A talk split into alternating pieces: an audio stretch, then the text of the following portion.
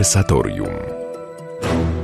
Dzień dobry Państwu, konwersatorium y, Paweł Milcarek. Jest w konwersatorium dzisiaj Michał Barcikowski. Dzień dobry Michale. Dzień dobry Pawle, dzień dobry Państwu. Rozmawiamy dzisiaj o takiej okoliczności kościelnej właściwie, na tyle ważnej, na tyle znaczącej dla samej wspólnoty Kościoła, że aż wychodzące także jakby szeroko poza to, tak? Znaczy fakt komentowany, przeżywany, dyskutowany nie tylko w samym Kościele. Chodzi o reformę liturgiczną, e, która miała miejsce de facto kilka lat po zamknięciu Soboru Watykańskiego II, no ale została przez ten sobór jakby legitymizowana, uruchomiona. Chodzi o rocznicę niedawno y, obchodzoną w kalendarzu liturgicznym Kościoła, to jest pierwsza niedziela Adwentu. Otóż w pierwszą niedzielę Adwentu roku 1969, 50 lat temu, e, została według e, zarządzenia rzymskiego, według zarządzenia papieża Pawła VI i jego kongregacji liturgicznej wprowadzona e, jak się mówiło potocznie, nowa msza. Wtedy chodziło po prostu o nowy obrzęd mszy, novus ordo misse, byśmy powiedzieli zasadniczo części e, stałe mszy, podstawowy obrzęd mszy, e, z czasem, właściwie w ciągu roku, e, rozbudowany do pełnego mszału rzymskiego, nazywanego odtąd również potocznie mszałem Pawła VI. Dla wielu akt rewolucyjny, przełomowy, można powiedzieć jedna z najbardziej widocznych zmian po Soborze Watykańskim II, a więc wydarzenie, które y, warto po pół wieku skomentować nie samą, nie samą tę konkretną jedną zmianę, ale można powiedzieć cały proces y, którego symbolem ta zmiana, symbolem i jakimś podsumowaniem ta zmiana była. Posoborowa reforma e, liturgiczna. Rok 69 to jest powiedzmy sobie pierwsza, może nie pierwsza, ale pierwsza dla szerokiej kościelnej, także i światowej publiczności, pierwsza realizacja E, reformy liturgicznej, która zaczęła się kilka lat wcześniej. Została uruchomiona w roku 1963-64, tak mniej więcej, jeszcze, jeszcze w trakcie Soboru Watykańskiego II prace się już zaczęły, ale która ma oczywiście też i korzenie we wcześniejszych dyskusjach, także pewnych zarządzeniach, pewnych orientacjach, które już pontyfikaty wcześniejsze, czyli papieże wcześniejsi, również w jakiś sposób do nich się odnosili. To mógłbyś, Michał, ale przypomnieć, o co właściwie chodzi, gdy ja mówię o wieku XX, e, jakiejś orientacji reformatorskiej? To jest dobre pytanie, jak to opisać, bo jeżeli by zapytać się tak, e, z czym się przede wszystkim kojarzy reforma liturgiczna, zapytać się tych katolików, którzy ten czas już 50 lat, wydawałoby się, że to w sumie nie tak dawno znowu już było, a to, to już 50 lat w każdym razie, którzy ten czas pamiętają, no to odpowiedź taka najprostsza, najczęstsza w 9 wypadkach na 10 10 to będzie, że ksiądz wcześniej odprawiał tyłem do wiernych, teraz zaczął odprawiać przodem do wiernych i kiedyś odprawiał po łacinie, a teraz zaczął odprawiać po polsku. To jest oczywiście to, co się najbardziej rzuca w oczy zwykłemu wiernemu i co niewątpliwie miało charakter rewolucyjny, no bo trudno sobie coś bardziej, bardziej rewolucyjny znak wyobrazić niż odwrócenie się do kogoś albo od kogoś, prawda? Najprostszy gest oznaczający jakąś radykalną zmianę, no podobnie porzucenie języka sakralnego. Trudno sobie coś, coś bardziej radykalnego wyobrazić niż sytuacja, w której ktoś mówi w obcym języku, a po czym nagle zaczyna do ciebie mówić w języku, który rozumiesz, tak? I którym posługujesz się na co dzień w najróżniejszych życiowych sytuacjach. Jest charakterystyczne, że żaden z tych elementów nie należał do istoty reformy liturgii, nie był przez nią, przez nią wymagany. Szał w ogóle nie wspominał o konieczności odcelebrowania twarzą do wiernych, a wręcz przeciwnie, jakby się w niego wczytać, to tam wskazywał te momenty, kiedy kapłan ma być zwrócony do wiernych, a kiedy ma być niezwrócony do wiernych, czyli zakładał, że będzie ta msza sprawowana również tak jak ta msza przedsoborowa. Jednak trzymajmy się tego języka tyłem do wiernych, podobnie nie, nie, przywi nie przewidywał całkowitego usunięcia łaciny. No ale jakoś tak się, pewnie jeszcze sobie o tym porozmawiamy, dlaczego tak się stało, że te dwa elementy, o których w samym mszale Pawła VI, w samym akcie tym prawnym, który wprowadził y, zreformowany obrządek mszy, nie ma mowy, stały się najbardziej kojarzonymi znakami tej, i symbolami tej reformy, a tak naprawdę często jedynymi znakami, które się z tą reformą kojarzą. Nie sądzę, żeby przeciętny katolik był w stanie powiedzieć coś więcej na temat tej reformy. To jest jedna taka charakterystyczna uwaga. Oczywiście można powiedzieć, że to jest takie doświadczenie tej reformy, to jest doświadczenie polskie, tak? Być może w innych krajach ono było, było inne, może świadomość tego, co się dzieje przy ołtarzu była, była większa, była, była inna, zwracano uwagę na inne elementy, ale u nas to raczej jak, jakoś tak się kojarzy przede wszystkim z, tak. z tym. To ciekawe, że rzeczywiście to są, tak jak powiedziałeś, elementy, które są z tą reformą kojarzone nieodmiennie, one rzeczywiście z tą reformą e, historycznie, konkretnie są związane, bo tych zmian chcieli i jakby podtrzymywali je ci, którzy byli, którzy reformę promowali, włącznie z papieżem Pawłem VI.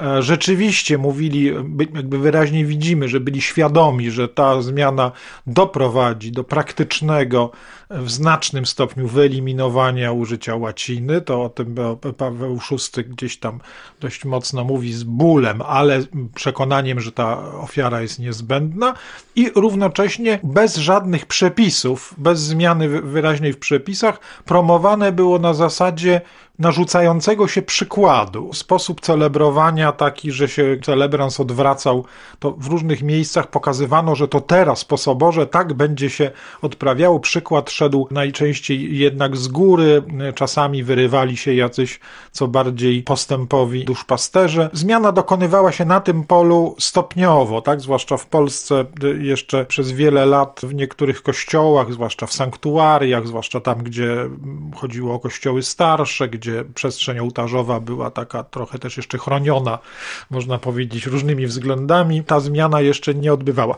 Niemniej każdy, e, kto przyglądał się temu już z bliska, Karnał Ratzinger mówił w 1998 roku, że w takich krajach jak we Francji czy w Niemczech, gdzie wcześniej był rozwinięty ruch liturgiczny, to ta zmiana w ogóle została przyjęta z większym bólem. To charakterystyczne, że właśnie tam, gdzie gdzie jakoś wcześniej w XX wieku włożono dużo bardzo wysiłku, żeby, żeby stopniowo coraz więcej ludzi wiernych zaczęło sobie zdawać sprawę z e, porządku liturgicznego i modlić się liturgią, no to potem okazało się, że ta dosyć szybka, gwałtowna, mocna, od korzenia zmiana była przyjmowana jako po części no nie za bardzo zrozumiała, e, taka trudna do uzasadnienia, e, głębszego i bolesna. Po prostu zwyczajnie dokładnie bolesna, natomiast dość powszechnie przyjmowana z posłuszeństwa, jako no, w tym trybie, że papież wyraźnie tego chce. W ten sposób y, robimy taki jako Kościół zwrot, jak, jak armia w, w miejscu, tak, na, na, na rozkaz. Coś takiego się w wielu wypadkach dokonywało, no zwłaszcza w Polsce, tak to w Polsce kardynała Wyszyńskiego też to jakoś się rozumiało. Poza tym pamiętajmy no też o duchu czasów, tak, lata 60. to jest generalnie czas w naszej, w tej części świata, ale to się rozlewało i na świat poza y, kręgiem cywilizacji Zachodu, tak, to jest czas nowości, tak, to jest czas, w którym argument, że coś jest tradycyjne, że coś jest dawne, to nie był argument, tak, to mhm. było wręcz przeciwnie, to -huh. był mhm. dość powszechnie traktowano jako zarzut. No słowo tradycyjne to akurat właśnie bardzo pachniało. Nie pachniało. To tak, tak. raczej traktowano z góry podejrzliwie. To, co dawne musiało uzasadniać swoją konieczność dalszego trwania, nie odwrotnie. Nowe nie musiało uzasadniać konieczności bycia nowym i konieczności zmiany, bo zmiana była wszędzie, w każdej dziedzinie życia. Człowiek w kosmos wyleciał, samoloty połączyły oceany. Nowe prawda? tworzywa. E, telewizja, rewolucja obyczajowa, nowy porządek ekonomiczny. Nagle się okazuje, że biedę się zlikwidowało, i tak dalej, i tak dalej, i tak dalej, prawda? I na tym no to tle, jest w tym kontekście. W tym kontekście zdecydowanie trzeba iść z duchem czasu, bo kto nie, nie nadąży, kto nie, nie, nie, nie wsiądzie do tego parowozu dziejów, to zostanie sam na śmietniku historii, zapomniany, no, śmieszny, też, prawda? No trochę też rozumiano to tak, chyba można tak na przykład, zwłaszcza z naszego polskiego podwórka, e, e, gdy patrzymy w pewną polemikę, takie przeciąganie liny kościelno partyjne, e, to też trochę takie jest e, jednak pragnienie, żeby i Kościół posiadał tę swoją nowoczesność, taką, którą przelicytuje, e, tę nowoczesność, którą wcześniej czy równocześnie głosili ideolodzy partii. Tak? tak. Tu my jesteśmy bardziej nowocześni, my bardziej potrafimy pokazać, jak, jak po prostu sięgamy do różnych nowoczesnych eksperymentów społecznych, do różnych, ale jeszcze do tego dochodziła, to warto o tym pamiętać, no jednak na terenie kościelnym mocne też przekonanie wcześniej wyrobione, że nauki historyczne, że źródła, że, że archeologia e, no, odkryła jakieś pokłady nieznanej wiedzy o starożytności kościelnej. I te dwa pozornie aspekty, przeciwstawne, pozornie przeciwstawne prawda? Złożyły Nowość się na to, i tak. archeologii. I, archeologii. I zachwyt, zachwyt tym, że udało się odkryć to, co naprawdę stare, tak, tak. prawda?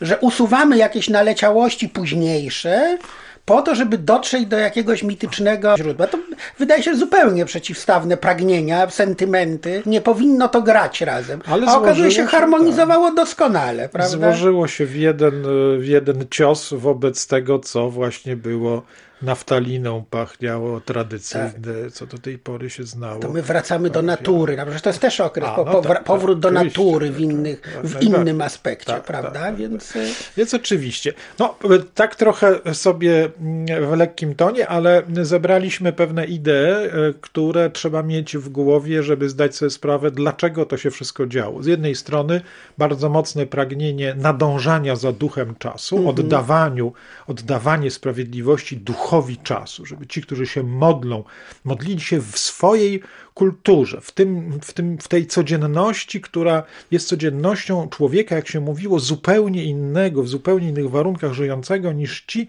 dla których te wieki wcześniej ta msza została inaczej ukształtowana w inny sposób. To jedna idea, o której wspominaliśmy. Druga, porządkując, idea, że nauki historyczne i w ogóle cała nauka zdaje sobie sprawę z tego, że kiedyś, kiedyś, kiedyś, dawno, dawno temu, gdzieś na jakichś e, zaginionych rękach rękopisach oraz w różnych inskrypcjach, które nareszcie udało się odczytać, znaleźliśmy ślady jakichś innych modlitw, które bardzo prawdopodobne, ale wszyscy mówili, nie, nie, to nie o to, że chodzi prawdopodobne. Na pewno, na pewno kiedyś były używane i na pewno to, to właśnie są te lepsze, te, bo to one z samego początku pochodzą.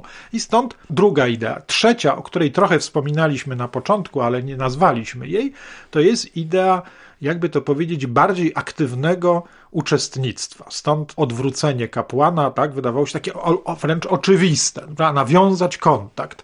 Kapłan, który staje się trochę bardziej taki aktywny, wręcz jest wskazane, żeby nawiązywał jakąś łączność, żeby zwracał się do wiernych, żeby wierni bardziej w związku z tym też współtworzyli tę rzeczywistość mszy świętej swoimi Widzieli, zachowaniami. Co się dzieje, co byli się do niej zaproszeni. Tak, tak, tak, tak, Więc te trzy idee można by było jeszcze wymienić, na pewno trzeba było dorzucić jeszcze jedną z tym związaną, to znaczy idea świadomego uczestnictwa, czyli takiego trochę większego pouczenia, dydaktyki. No, trzeba, żeby wierni, jeśli chcą uczestniczyć, to bardziej trzeba im uczynić te obrzędy takimi przejrzystymi, żeby szybko, łatwo po wejściu do kościoła orientowali się tu, co się dzieje i żeby szybko to chwytali bez potrzeby tam jakichś nadmiernych komentarzy i, i objaśnień. To są klucze, co do których oczywiście od tych 50 lat przynajmniej toczy się dyskusja, e, jak te hasła, no można powiedzieć, zostały zachowane wewnątrz reformy w jakiejś ich no, jakiejś inspiracji e, źródłowo-chrześcijańskiej, bo tam no, za każde z tych haseł da się, ma, ma, jakiś, ma jakiś również sens chrześcijański, a na ile po prostu były to nazwy takiego popłynięcia y, ze światem, popłynięcia z modą, popłynięcia z chwilowym nastrojem, który z kolei też referowaliśmy nastrojem tego czasu. Co mianowicie konkretnie to przynosiło? Jakie były te zmiany? Czego dotyczyła ta potężna reforma poza samą mszą świętą? To powiemy jeszcze po przerwie. Wracamy do rozmowy o posoborowej reformie liturgicznej, której y, można powiedzieć 50. rocznicę nie samej reformy, ale wprowadzenia y, no, nowego porządku mszy właśnie w tym roku obchodziliśmy. Mówiliśmy o ideach reformy liturgicznej może trzeba by było sobie zdać sprawę z e, tego, jak nie, nieprawdopodobnie szeroka była ta cała reforma, bo zwykle mówi się o samej mszy świętej, słusznie, bo najbardziej centralnie wszystkich wierzących, wszystkich praktykujących do, dotyczy. Niemniej, możemy mieć właściwy obraz, trzeba zdać sobie sprawę, że w kolejnych latach właściwie tak od 68 roku, jeśli by liczyć te gotowe obrzędy takie, które jakby wchodziły do, do użycia, no to właściwie do roku no różnie to można liczyć. Do połowy lat 70. ta reforma trwała z dużą intensywnością. Potem już jakby w latach 80. to są już takie poszczególne, niekiedy dość ważne, ale poszczególne elementy. Natomiast do połowy lat 70.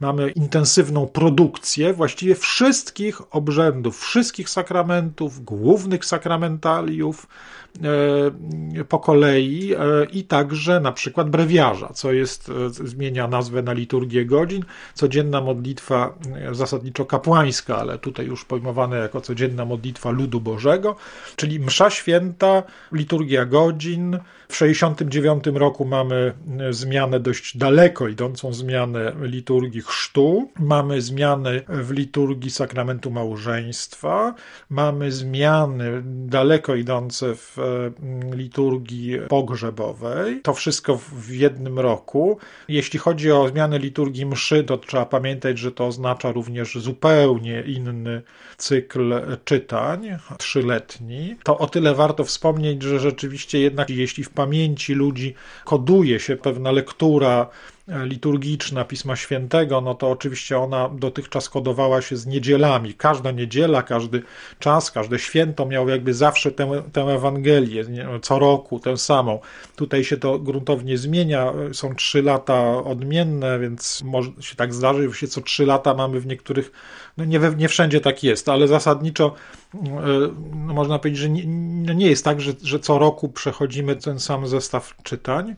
Do tego dodajmy jeszcze oczywiście mniej dla nas, zwykle dla świeckich, zauważalne, tak, ale bardzo istotne, daleko idące zmiany sakramentu święceń, obrzędów sakramentu święceń, zmiana w sakramencie bierzmowania, bardzo swojego czasu też dyskutowana z różnych powodów. No, można by było wymieniać wszystkie, tak jak mm -hmm. powiedziałem we wszystkich właściwie nie wiem, z jakimiś drobnymi wyjątkami, e, właściwie wszystkie te zmiany idą daleko. To są w wielu wypadkach obrzędy od podstaw przepracowane. Sobór Watykański II używał chętnie, gdy wydawał polecenia reformy, w różnych konkretnych, właściwie te, jak się czyta dokument soborowy, to te zmiany są bardzo skromne, tam polecane czy wymagane i tam jest takie wyrażenie łacińskie recognoscatur, co właściwie trzeba było tłumaczyć w łacinie kościelnej, bo to jest wyrażenie znane e, od wieków, można powiedzieć, zazwyczaj rozumiane no, zrewidować, przejrzeć. Charakterystyczne, że w polskich przekładach bardzo różnie to się oddaje w różnych miejscach, ale zazwyczaj tak przerobić. No i to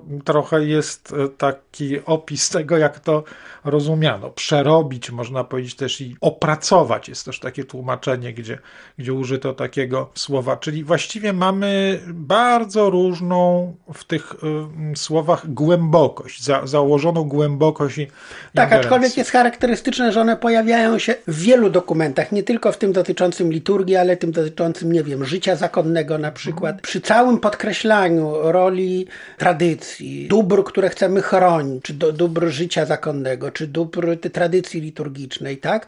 Że y, my chcemy je tylko jak, jak, jak takie, taki spatynowany skarb oczyścić z tej, z tej patyny, żeby pełnym blaskiem tutaj Ten przy czym, jak, jak dochodzi się do tego momentu, kiedy jest mowa o tym, że właśnie tutaj trzeba z tej patyny te różne dobra oczyścić, to najczęściej są to sformułowania w stylu, że trzeba na nowo przejrzeć, na nowo sprawdzić, nie wiem, konstytucje zakonne, żeby ba usunąć z nich to, co nie odpowiada obecnemu duchowi czasów, tak? Czy mniej pasuje do czasów dzisiejszych. Czyli efekt jest taki, że, że z jednej strony mówi się o tym, że chcemy tylko sprawić, żeby te dobra zabłysły, a z drugiej strony tak naprawdę mm, nie określamy, co jest tym dobrem, które mamy chronić, a wręcz przeciwnie sugerujemy, że w zasadzie to trzeba tak e, plasterek po plasterku pokroić to wszystko, żeby sprawdzić, w którym momencie zakończy się ta patyna, zaczyna ten prawdziwy skarb. To nie jest określone, wręcz przeciwnie, jest tutaj takie zaproszenie do tego, żeby to badać dogłębnie, tam skrobać, tak, prawda? No i efekt jest taki, że niektórzy tak głęboko skrobali, dokonując tych reform, że wrażenie, ja broń Boże nie chcę oskarżać twórców, nie wiem, czy, czy nowych konstytucji zakonnych, czy nowego obrządku. Mszy o to, że oni świadomie chcieli serce wyrwać, prawda, z życia zakonnego, z mszy, z liturgii, z życia chrześcijańskiego. Nie, nie, na pewno tego nie chcieli, na pewno litera tych dokumentów na to nie, nie pozwala, ale z punktu widzenia tych, do których te zmiany docierały, którzy je widzieli, zwykłych wiernych, tak, również zwykłych księży, zwykłych zakonników, czy, czy, czy zwykłych sióstr zakonnych, z ich punktu widzenia wyglądało to tak, że tak na dobrą sprawę to nie wiadomo, co jest to, co my, gdzie jest to serce, którego my nie możemy naruszyć. Sygnał był taki, że zmieniamy dużo, że chcemy zmienić, wyglądać zupełnie inaczej. Zmieniamy habity zakonne, prawda? Zrzucamy sutanny, bo to tak w praktyce wyglądało. Zmieniamy zewnętrzne znaki liturgiczne, te najbardziej widoczne dla wiernych, tyłem do wiernych, przodem do wiernych, po łacinie. To jest tworzenie atmosfery, w której przeszłość jest cały czas nacenzurowanym. Tradycja jest cały czas nacenzurowanym. Cały czas musimy udowadniać, że to, co chcemy zachować, jest warte zachowania. To nie jest zdrowa atmosfera. To czasami porównuję, to jest ryzykowne porównanie, tak? Ale jeżeli byśmy mieli życie rodzinne, w którym, nie wiem, ojciec czy matka, mąż czy żona mówili współdomownikom, wiecie, ja was generalnie kocham bardzo, to je, w ogóle jesteście sercem moim i w ogóle nasz dom kocham I, i, i trzeba chodzi o to, żeby zachować to, co jest sercem tego, tego domu. Ale wiecie, generalnie nienawidzę tego, jak się ubieramy, jak mieszkamy, jak pachniemy, co jemy, jakim językiem się, się posługujemy. To wszystko trzeba zmienić z dnia na dzień. No, każdy, kto sobie wyobrazi prowadzenie domu w ten sposób, tak? Wspólne życie małżeńskie, czy, czy wychowanie dzieci, wie, że to jest przepis na stworzenie piekła, tak? Dwie siły, którym jakby dano tutaj carte blanche, które otrzymały upoważnienie do bardzo daleko idącego działania, to z jednej strony władza kościelna, bo jednak trzeba powiedzieć, że ta reforma nie, nie odbyłaby się bez albo inspiracji, albo no, po prostu akceptacji najwyższej władzy kościelnej. Wszystko się odbywało, można oczywiście mówić, że zostały stworzone dodatkowe instytucje, że, że nie wszystko odbywało się w zwykłym trybie. To prawda, ale właściwie wszystko odbywało się w gestii tego, kto nad liturgią według ładu kościelnego sprawuje pieczę, czyli pod opieką papieża. Tak? No bo ostatecznie od niego zależało podpisywanie, decydowanie, oczywiście dyskusja, jak głęboko chciał w to wchodzić, czy wszystkie decyzje tak samo mm, aprobował, tak, tak samo entuzjastycznie, czy też dał się wprowadzić także w tę grę, że, że inni chcą bardzo, w związku z tym on jakoś tam ustępuje. Niemniej, tak czy siak, ta władza tej reformy chciała, ją decydowała i w pewnym sensie zaangażowała się także bardzo daleko, żeby następnie do przyjęcia tej reformy y, no, namawiać, a w pewnym momencie też i przymuszać. To jest jeden czynnik. Drugi, który tak naprawdę bardziej działał przy konkretnym kształtowaniu tej zmiany, to jest ten korpus ekspertów, tak zwany korpus ekspertów, czyli w większości wypadków ludzi, e, sama nazwa eksperci sugerowała, że, że mamy tu do czynienia po prostu z e, całymi katedrami liturgii, które nagle stały się miejscami opracowania tego, ale to nie jest ścisłe. Mamy do czynienia z zespołami tworzonymi ad hoc do konkretnych e, działań, czyli takimi grupami roboczymi, w których oczywiście obecni byli prawie że na równo. Ci, którzy gdzieś tam pracowali nad źródłami liturgicznymi, byli rozkochani w tych źródłach, pasjonowali się głębokością tej nowej wiedzy o, o różnych tekstach, w związku z tym, jak to zdarza się każdemu uczonemu, to doskonale wiemy, e, są zakochani często bardziej w tym, co odkrywają, co widzą, co gdzieś tam jest ich starożytnością i w tym kontekście często prychają na, na, na tę codzienność kościelną, jest dla nich trochę czymś jakoś spłaszczonym, czymś za bardzo wyrównanym, czymś, czymś za bardzo nawet byśmy powiedzieli unowocześnionym. Pomijają kontekst o, społeczny Oczywiście, takie rzeczy.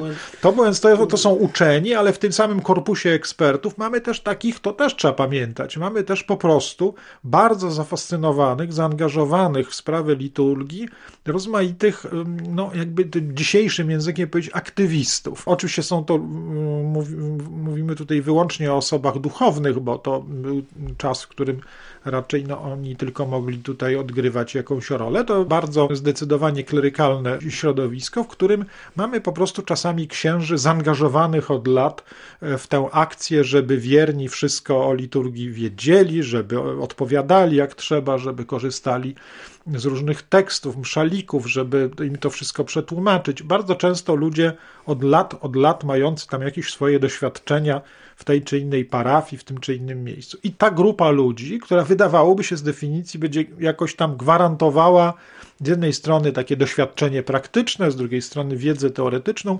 otrzymała potężną władzę. Zanim przemówiła de facto i ostatecznie władza kościelna, która daje stempel, to tak naprawdę w szczegółach kształtowania tych obrzędów, kolejnymi głosowaniami, dzisiaj znamy to już dosyć dokładnie, całe te procesy kształtowania tego wszystkiego. Czasami zależało to po prostu od dwóch, trzech osób, które były w stanie mocniej tak, działać w komisji, ostatecznie, które miały też i trochę więcej czasu, możliwości zajęcia się sprawą, powiedzmy w ciągu 4-5 godzin decydujących e, napisania nowego tekstu. E, to zawsze tak się dzieje, no tak się to w, w konkrecie jest dzieje. Jest ktoś, komu się chce. Jest tak? ktoś, komu się A chce. jest ktoś, komu się nie chce za bardzo, tak, prawda? Tak. To już abstrahując od tego z posiedzeń wszelkich gremiów, y, wiemy, że często jakieś sprawy y, przechodzą dlatego, że komuś się chce o nie zawalczyć, a innym nie chce się stawić oporu. A wystarczy, że jedna osoba powie, nie, nie, słuchajcie, tu trzeba się zastanowić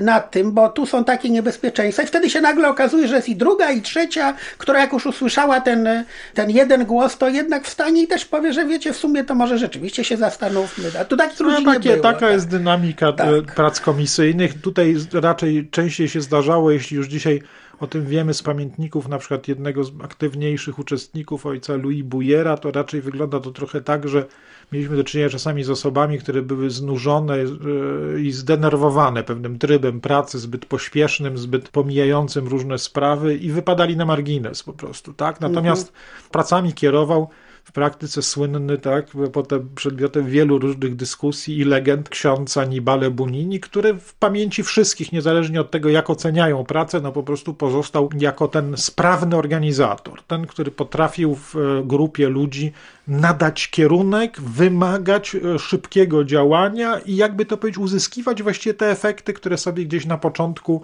założył. To no, takie umiejętności również związane z bardzo dalekim kredytem zaufania, który otrzymał od Pawła VI. Wracamy do rozmowy o posoborowej e, reformie liturgicznej.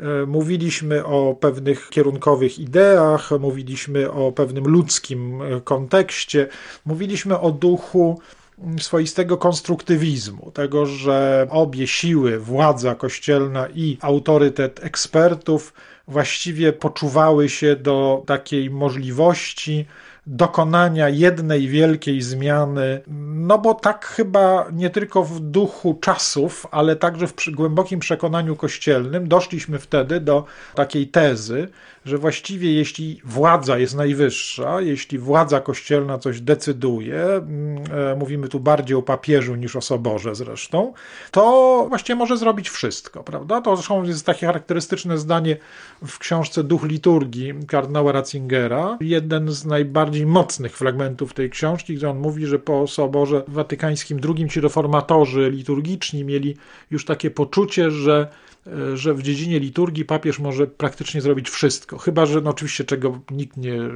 nie nie był w stanie nawet pomyśleć, prawda, że oczywiście by, się coś takiego wydarzyło, jak naruszenie samej ważności sakramentu, ale to nie tego dotyczyło, tylko jakby całej warstwy rytualnej. Tak? Papież może, może dowolnie zredagować liturgię, to jest, to jest wewnątrz jego praw. Jeśli tego nie zrobi, to, to może bardzo dobrze, ale jeśli to zrobi, to nawet jeśli się komuś nie zbyt podoba, to właściwie nie ma żadnych, żadnych, żadnych argumentów, żeby, żeby coś z tym robić, prawda? To był ten moment, który teraz wspominamy, 69 rok, gdzie właściwie trzeba było powiedzieć sobie, czy istnieją jakiekolwiek inne argumenty, jakieś inne punkty podparcia e, niż te, które wymieniliśmy do tej pory. Czy ktoś może powiedzieć, mimo że uznaje, prawdziwy papież podjął decyzję, którą jakby jest jego decyzją wewnątrz jego urzędu. Zostały wykonane prace, które wykonali konkretnie upoważnieni ludzie. Efektem jest to i to. I teraz ja mówię, no ale mimo wszystko upominam się o to, że mogę pozostać przy starej liturgii. Byli tacy ludzie już wtedy. Byli tacy ludzie, były, no czasami się zdarzało, że były całe społeczności, jakiś, miałem parafia francuska gdzieś tam na wsi, gdzie był jakiś ksiądz, który, to charakterystyczne, że to było tam, gdzie z reguły społeczność była w liturgię zaangażowana, tak, gdzie tą, tą liturgią żyła, gdzie często, nie wiem, były, były sytuacje, w których, w których cała wieś potrafiła wykonać e, e, śpiewy łacińskie, prawda, i, i, i, i to była ich kultura, ich modlitwa, tak, tam ten opór, opór był, aczkolwiek no, on był dosyć szybko przełamywany. Poza tym, no to już umówmy się, były skanseny jakieś, tak? Nie chcę tego, broń Boże, y, lekceważyć, depresjonować, ale Francja połowy lat 60. była już w dużej mierze krajem zaicyzowanym, tak? Uprzednio zaicyzowanym. To nie znaczy, że potem ten proces nie zaczął postępować w tempie galopującym. To nie była kwitnąca społeczność katolicka, prawda? Państwo katolickie, które Christianitas. Jeżeli już tak, taką, taką kronikę robimy, no oczywiście był, był arcybiskup Marcel Lefebvre, prawda, przełożony z y, gromadzenia zakonników popularnie zwanych duchaczami, tak, zgromadzenie Ducha Świętego, który zresztą złożył rezygnację z bycia przełożonym, postanowił założyć seminarium, widząc, że w pozostałych seminariach jest, jest atmosfera rewolucyjna, atmosfera taka, że z palmy, to operuje skrótami oczywiście, ale to nie są to skróty dalekie od rzeczywistości. Niezbędne. Atmosfera rewolucji kulturalnej, że oto tu teraz nowy człowiek, nowe chrześcijaństwo, nowa liturgia, nowy kościół, nowy świat. Próbuje ratować co się da, co z tego, z tych dóbr, które uważa za ważne. Zakłada seminarium, początkowo ono jest, działa legalnie, Rzym je y, pochwala. pochwala tak? I on się radykalizuje, tak? Odrzucając w ogóle całość nauczania soborowego, doszukując się często herezji, tam gdzie nikt się ich nie dopatrywał w momencie, w którym te teksty uchwalano. Sam za je, je wszystkie podpisał, jakby to powiedzieć, gwarantując ich prawowierność, a byli tacy biskupi pojedynczy, którzy niektórych tekstów nie podpisali, tak na marginesie. On podpisał wszystko. No ale się radykalizuje, z czasem już nie chodzi tylko o obronę starej liturgii, ale całkowite odrzucenie nowej, jako niekatolickiej, tak de facto, w dużym skrócie.